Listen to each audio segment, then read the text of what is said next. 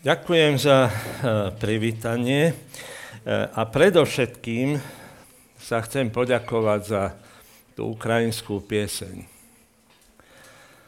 Uh, neviem ako alebo prečo, ale um, veľmi to tak mi zaláhlo na srdce, že 15 rokov som sa musel učiť po rusky. Ja viem, že to bola ukrajinská pieseň, ale 15 rokov som sa musel učiť po rusky a teraz, dnes som prišiel na to, že na niečo to bolo dobré. Že som dokázal čítať ten text s vami a spievať. Takže ďakujem vám za to.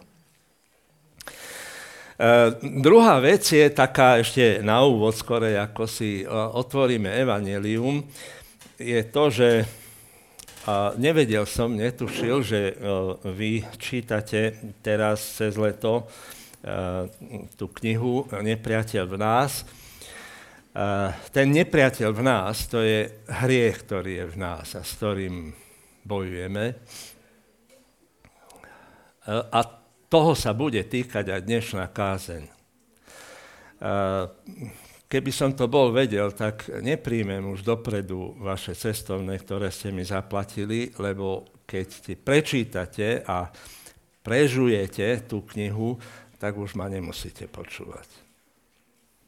No ale možno ešte iba to budete čítať v budúcnosti. E, takže e, otvorme si tak či tak, ja už musím, e, Evangelium podľa Matúša, Evangelium podľa Matúša, kde si budeme čítať asi verše, ktoré už veľakrát ste čítali toto leto, eh, od 5. po 15. Eh, verš. Keď sa modlíte, nebuďte ako pokryci Tí pri modlitbe radi stoja v synagógach a na rohoch námestí, aby urobili na ľudí dojem. Amen, hovorím vám, už majú svoju odmenu. Ale keď sa ty modlíš, vojdi do svojej izbietky, zavri za sebou dvere a modli sa k svojmu otcovi, ktorý je v skrytosti. A tvoj otec, ktorý vidí aj to, čo je skryté, ti odplatí. Pri modlitbe nehovorte priveľa ako pohania, ktorí si myslia, že budú vypočutí pre svoju mnohovrávnosť. Nenapodobňujte ich teda, veď váš otec vie, čo potrebujete, skôr ako ho prosíte. Vy sa teda modlite takto. Oče náš, ktorý si na nebesiach, posved sa meno Tvoje, príď kráľovstvo Tvoje, buď vôľa Tvoja, ako v nebi, tak i na zemi. Chlieb náš každodenný daj nám dnes a odpúsť nám naše viny, ako i my odpúšťame svojim vinníkom. A neuved nás do pokušenia, ale zbav nás zlého. Lebo ak vy odpustíte ľuďom ich poklesky, aj vám odpustí váš nebeský Otec. Ale ak vy neodpustíte ľuďom, ani vám váš nebeský Otec neodpustí vaše poklesky. Toľko uh, z písma svätého. Rád by som sa vás na úvod spýtal, uh, čo to je paternoster?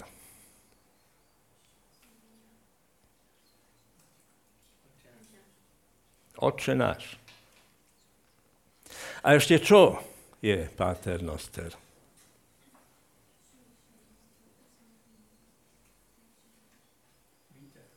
Výťah. Uh, aký výťah? Áno. Uh, taký výťah, ktorý na každom poschodí má takú malú kabinku, vlastne na každom poschodí dve, lebo jedna ide hore, druhá ide dole. A, a tá, tie sa stále, neustále pohybujú dokola a na uh, ten, uh, do tej kabinky môžete naskočiť a potom vyskočiť, kde chcete. No ale viete, prečo sa ten výťah volá Pater Noster? Otče náš.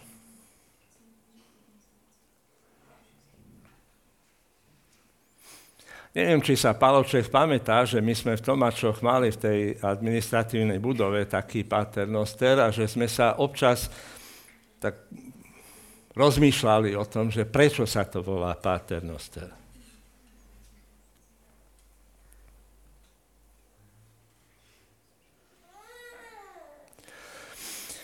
Neviem, či sa tomu dá veriť, ale ja som počul, že dôvod, prečo to pomenovali paternoster, je ten, že preto, lebo sa tá kabin, je tá kabinka malá a stále sa pohybuje, tak e, mnohí ľudia sa tak obávajú, že musia dať najprv očenáš, aby naskočili do nej, alebo vyskočili von. No ale toto nie je to najpodstatnejšie, to najpodstatnejšie je ten Otče náš. Uh, vy ste sa toto leto uh, rozhodli, alebo usilujete sa pozbudiť svoj duchovný život a svoju zbožnosť. No a k tomuto duchovnému životu nevyhnutne patrí aj modlitebný život. Veď kto z nás sa nepotrebuje viacej modliť a lepšie modliť? Ja som už zostarel a obrátil som sa teraz nedávno, to bolo 53 rokov. A odvtedy, a nielen odvtedy, ešte vlastne predtým som sa začal modliť a modlievam sa stále. Ale aj ja by som určite povedal o sebe, že sa potrebujem modliť lepšie a viac. No ak je tu náhodou niekto z vás, eh, ktorý, eh, o kom to neplatí, že sa potrebujete modliť viac a lepšie, tak sa mi prihláste. Rád by som mal váš autogram. Eh, lebo ten už môže ísť rovno na kávu a nepotrebuje toto počúvať, čo tu idem rozprávať. Lenže ani my, ktorí si uvedomujeme, že by sme sa mali modliť viac a lepšie, nepotrebujeme toto počúvať, lebo predpokladám, že sme to už stokrát počuli. Aspoň. No a ak je to tak, tak čo potom vlastne touto sériou Pater Noster, Oče náš, uh, sledujeme, chceme. A preto všetkým pripomínať si a motivovať sa e, z dôvodu tej najväčšej výsady, ktorou modlitba pre kresťanov určite je. A zároveň sa aj učíme, ako sa modliť. Lebo však pán Ježiš tu povedal, že vy sa teda modlite takto. Tie najlepšie návody na modlitbu máme od kresťanských velikánov, ktorí odpovedali svojim priateľom na otázku, tí priatelia sa ich pýtali, ako sa mám modliť. Teraz pod tými velikánmi myslím predovšetkým svätého Augustína, eh, Martina Lutera Jána Kalvína, ktorí všet, ktorých sa pýtali ich blízki priatelia, poraď mi, ako sa mám modliť. A oni im to napísali. Ale je ich oveľa viac ako tí traja. A tým našim dokonalým učiteľom a vzorom je náš pán, aj starší brat Ježiš. E, Lukáš píše, že aj on to robil na podnet jedného zo svojich nasledovníkov. Ten mu hovoril, ho poprosil, páne, nauč nás modliť sa. A tu u Matúša Ježiš hovorí najprv v tých úvodných veršoch 5 až 8, ako sa nemáme modliť, lebo to nie je jedno, ako sa modlíme. A potom od 9. verša hovorí, vy sa teda modlite takto. Takže ako? Otče náš, ktorý si na nebesiach. Ja viem, že tomuto osloveniu ste sa venovali na zač- a venovali ste mu na začiatku celú jednu kázeň a ja ju určite teraz nechcem opakovať. Lenže toto oslovenie je také e, rozhodujúce, že ho nemôžeme vynechať pri žiadnej z tých nasledujúcich prosieb. Zmysel každej z nich totiž závisí od toho, ku komu sa to vlastne modlíme. Ja predpokladám, či dúfam aspoň, že uh, si pamätáte aspoň tie najdôležitejšie myšlienky z tej prvej kázne, ale teraz chcem zdôrazniť aspoň toto. My všetci vieme, že osobné známosti bývajú často dôležitejšie ako naši príbuzní. Najmä, ak tie známosti máme na vysokých miestach tam, kde sa rozhoduje o dotáciách, o zákazkách, o dôležitých operáciách, o povoleniach a podobne. Tam je veľmi dôležité mať známosti. No a teraz si predstavte, že toho, ktorého trónom sú celé nebesá, a my si nevieme predstaviť, že čo čo to je celé nebesá, a podnožkou jeho nôh je celá zem, môžeme oslovať Otče náš. Ja viem, že ste mi na dnes dali za úlohu premýšľať o tej piatej prozbe a nie o tomto oslovení, e, ale aj tak si aspoň skúsme na pár sekúnd uvedomiť, kto je to, ku komu sa modlíme a ako tohto všemocného, e, vševedúceho, zvrchovaného vládcu, ktorý sedí na nebesiach, smieme oslovať. Lenže, pozor, občas počujeme aj dobromyselných kresťanov hovoriť, že všetci ľudia sú Božími deťmi. Možno to znie hrozne, ale nie sú. Nie sú. Nemecký profesor Novej zmluvy Joachim Jeremias urobil pred rokmi rozsiahly výskum, ktorým zistil, že nikde v celej starej zmluve, ani v starých rabínskych spisoch až do 10. storočia po Kristovi sa nenájde ani jediný príklad, aby nejaký židovský písateľ označil alebo oslovil Boha ako Otca. Je to zvláštne, lebo Izraeliti naopak sú Bohom viackrát označovaní e, za Božích synov. Ale Izraeliti nikdy neoslovili Boha ako Otca. Naopak, profesor Jeremias zistil, že Ježiš v každej jednej modlitbe oslovuje Boha ako Otca. A týmto Ježiš prejavuje hlbokú intimitu jednorodeného Božieho Syna. O nikom z nás, tak ako je o Ježišovi, to neplatí. Biblia hovorí v liste Efezanom, že od prirodzenosti sme deťmi Božími. Nie. Od prirodzenosti sme deťmi hnevu. Božieho hnevu.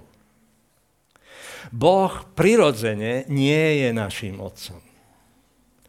On nás však v Kristovi adoptoval do svojej rodiny. Adoptoval nás za svojich synov a za svoje céry. A preto som nazval pred chvíľou Ježiša našim starším bratom. Preto a len preto nás povzbudzuje, aby sme Boha oslovili Otče náš. Preto nie všetci ľudia sú Božie deti. Ale sám Ježiš hovorí, že tým však, ktorí ho prijali a veria v jeho meno, dal moc, dal právo volať sa Božími deťmi. Takže ten, ktorý sedí na nebesiach, nás adoptoval za svoje deti. A jeho rodený, väčší syn nás povzbudzuje, aby sme ho oslovovali Otče náš. Takže ešte akú motiváciu potrebujeme? Na takto povzbudzovaný poďme teda prosiť. Odpust nám naše viny, ako i my odpúšťame svojim vinníkom. My potrebujeme odpustenie, lebo svoj dlh, to, čo my máme preložené ako viny, doslova v gréčtine tam je, je dlh, ten nikdy, nikdy nesplatíme. Takže predchádzajúca prozba bola prozbou za každodenný chlieb. Ten potrebujeme každý deň, aby sme žili ale potrebujeme aj každodenné odpustenie, aby sme nezahynuli. Kresťan žije odpustením.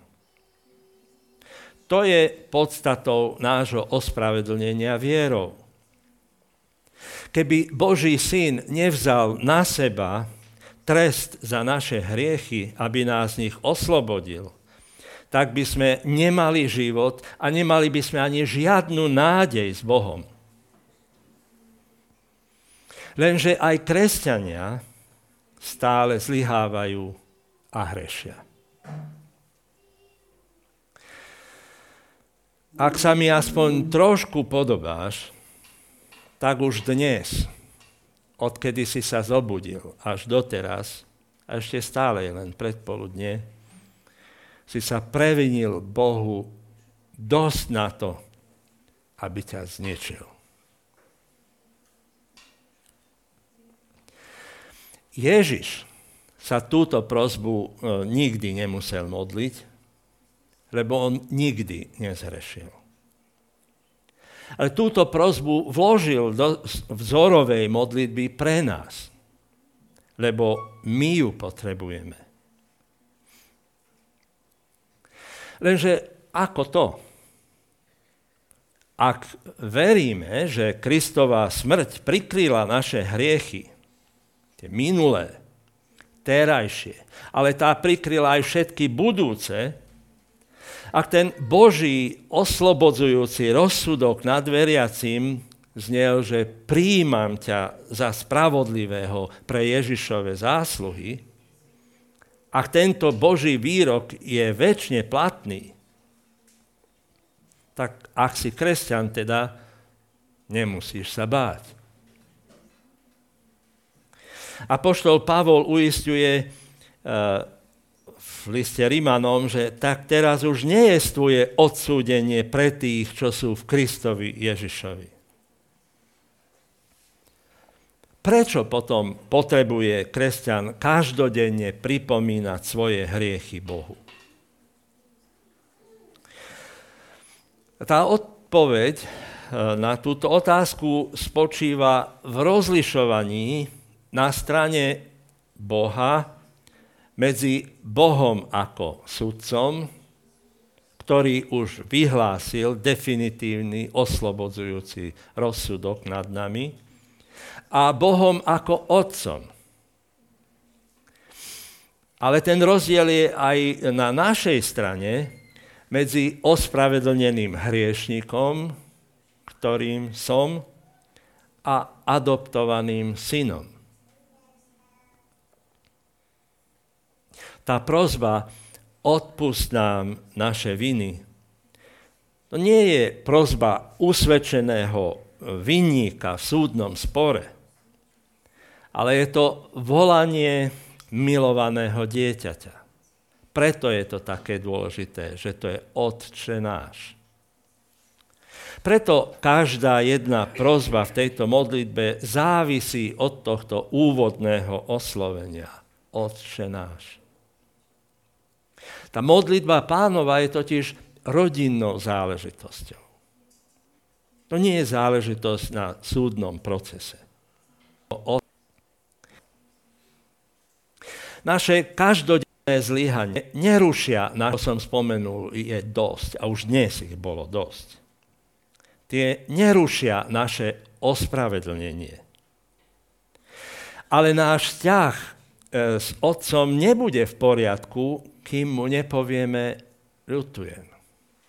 Prepáč. Nedívaj sa, prosím, na to, čo som ti urobil. Tak ako v našej rodine predpokladám, že čokoľvek naše deti vyvedú, neprestanú byť našimi deťmi. Ale náš vzťah bude narušený, kým neprídu a nepovedia prepáč, odpusť. Takže ak sa nebudeme vrácať k Bohu ako márnotratný syn k svojmu otcovi, tak naše modlitby potom budú e, ako modlitby farizejov v Ježišovom podobenstve. Preto musíme byť ochotní skúmať seba a nechať aj svojich bratov a sestry odhaľovať naše každodenné zlyhania.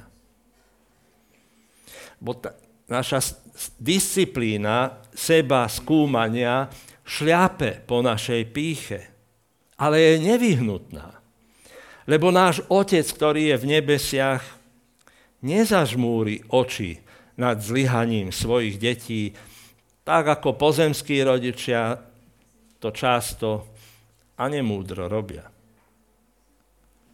To, čo On vie o našich hriechoch, potrebujeme vedieť aj my, aby sme mohli prosiť o ich odpustenie. Lebo možno to nevnímame tak o sebe, ale o iných kresťanoch, že zlyhania kresťanov sú odpornejšie než zlyhania iných ľudí. Prečo sú odpornejšie? Lebo my máme viacej dôvodov. Božiu lásku v Kristovi. A my máme aj viacej zdrojov Svetého Ducha, ktorý v nás prebýva, aby sme sa vyhýbali hriešným cestám. Lebo som takmer presvedčený o tom, že aj tebe by vadilo oveľa viac, keby si sa dozvedel, že tvoja manželka spáva s inými, ako keď sa dozvieš, že to robí nejaká suseda na konci ulice tak aj Boh je hlboko zranený, keď mu jeho vlastný ľud je neverný. Pozrite sa len do proroka Ozeáša. Nakoľko sme na toto citliví? Nehovorievame si najmä pri vlastných zlyhaniach, že veď aj kôň má štyri nohy a potkne sa. Takže míliť sa je ľudské. Hej. Pravý kresťan je ale citlivý na svoj hriech. Nielen preto, čo ten hriech spôsobuje jemu a čo spôsobuje jeho hriech iným, ale najmä preto, čo spôsobuje ten jeho hriech nebeskému Otcovi. Tak toto nie je ľahké, ale zatiaľ predpokladám jasné. Prichádza však ťažšia časť. A to by sme mohli zhrnúť vetou, odpustené bude iba tomu, kto je ochotný odpúšťať. K tej prozbe a iba k tejto prozbe odpust nám naše viny je pripojený podľa Martina Lutera citujem, veľmi potrebný, ale aj veľmi potešujúci dodatok, ako aj my odpúšťame svojim vinníkom. Boh nám prislúbil, že si môžeme byť istí, že nám všetko odpúšťa a prepáči s podmienkou, že aj my odpustíme svojmu blížnemu pokračuje Luther, ak odpúšťaš, máš útechu a uistenie, že ti je odpustené v nebesiach. Nie však pre tvoje odpúšťanie, Lebo Boh to robí zadarmo, z čírej milosti, pretože tak zaslúbil, ako to učí Evangelium. Ale na to, aby nám dal posilnenie a uistenie ako znak popri zasľúbení, odpúšťajte a bude vám odpustené. Takže toto je jediná vec, ktorú Ježiš zdôrazňuje ešte pri modlitbe po jej skončení v 14. a 15. verši. Lebo ak vy odpustíte ľuďom ich poklesky, aj vám odpustí váš nebeský Otec.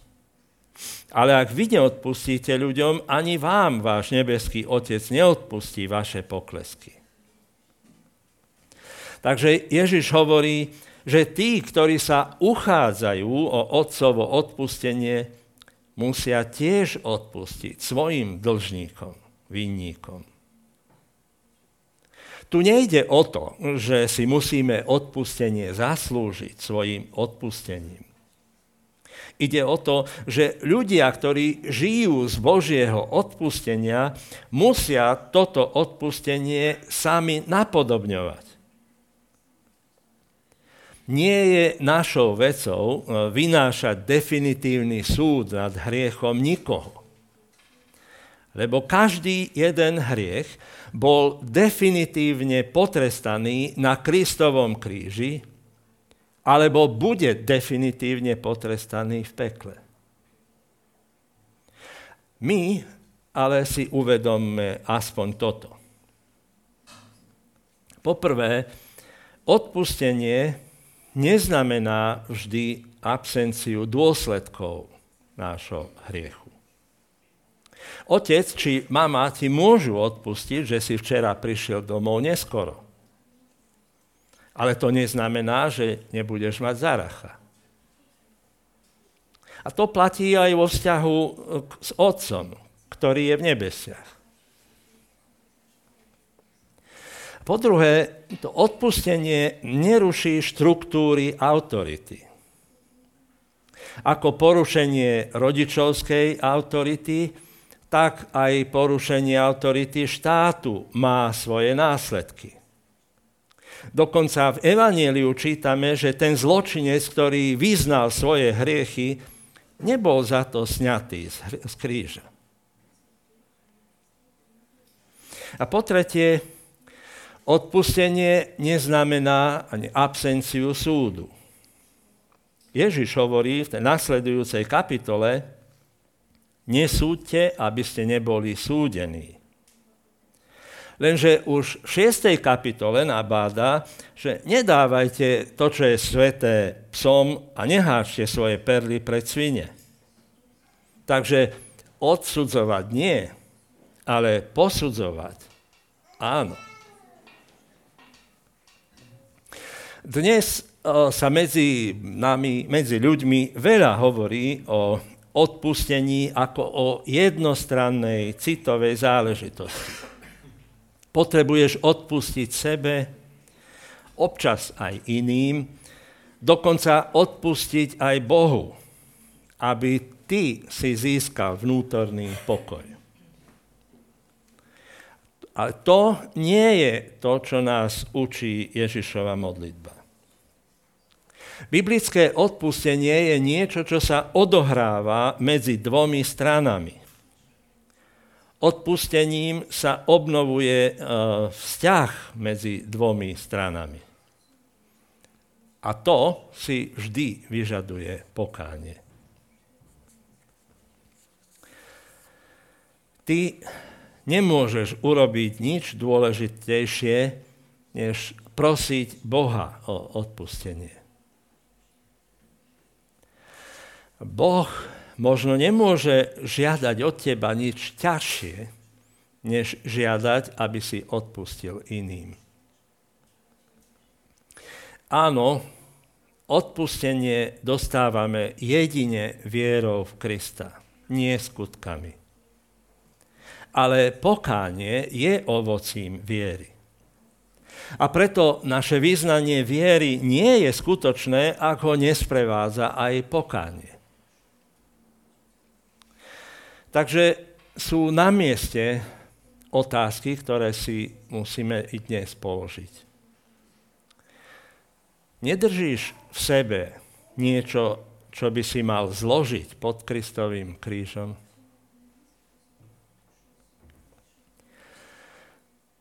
Nežiadaš od iných niečo, čo Boh nežiada od teba?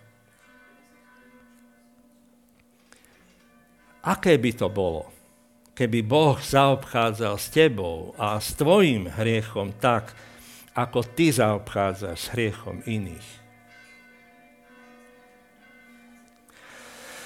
Isté, niektorí ľudia ťa hlboko zranili.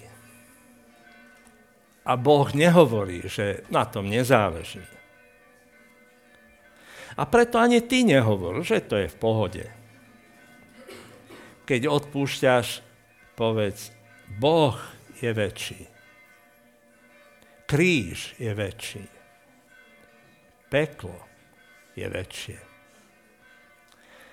Netrvaj na tom, čo ti oni dlhujú. Pamätaj na to, čo ti Boh odpustil. Amen.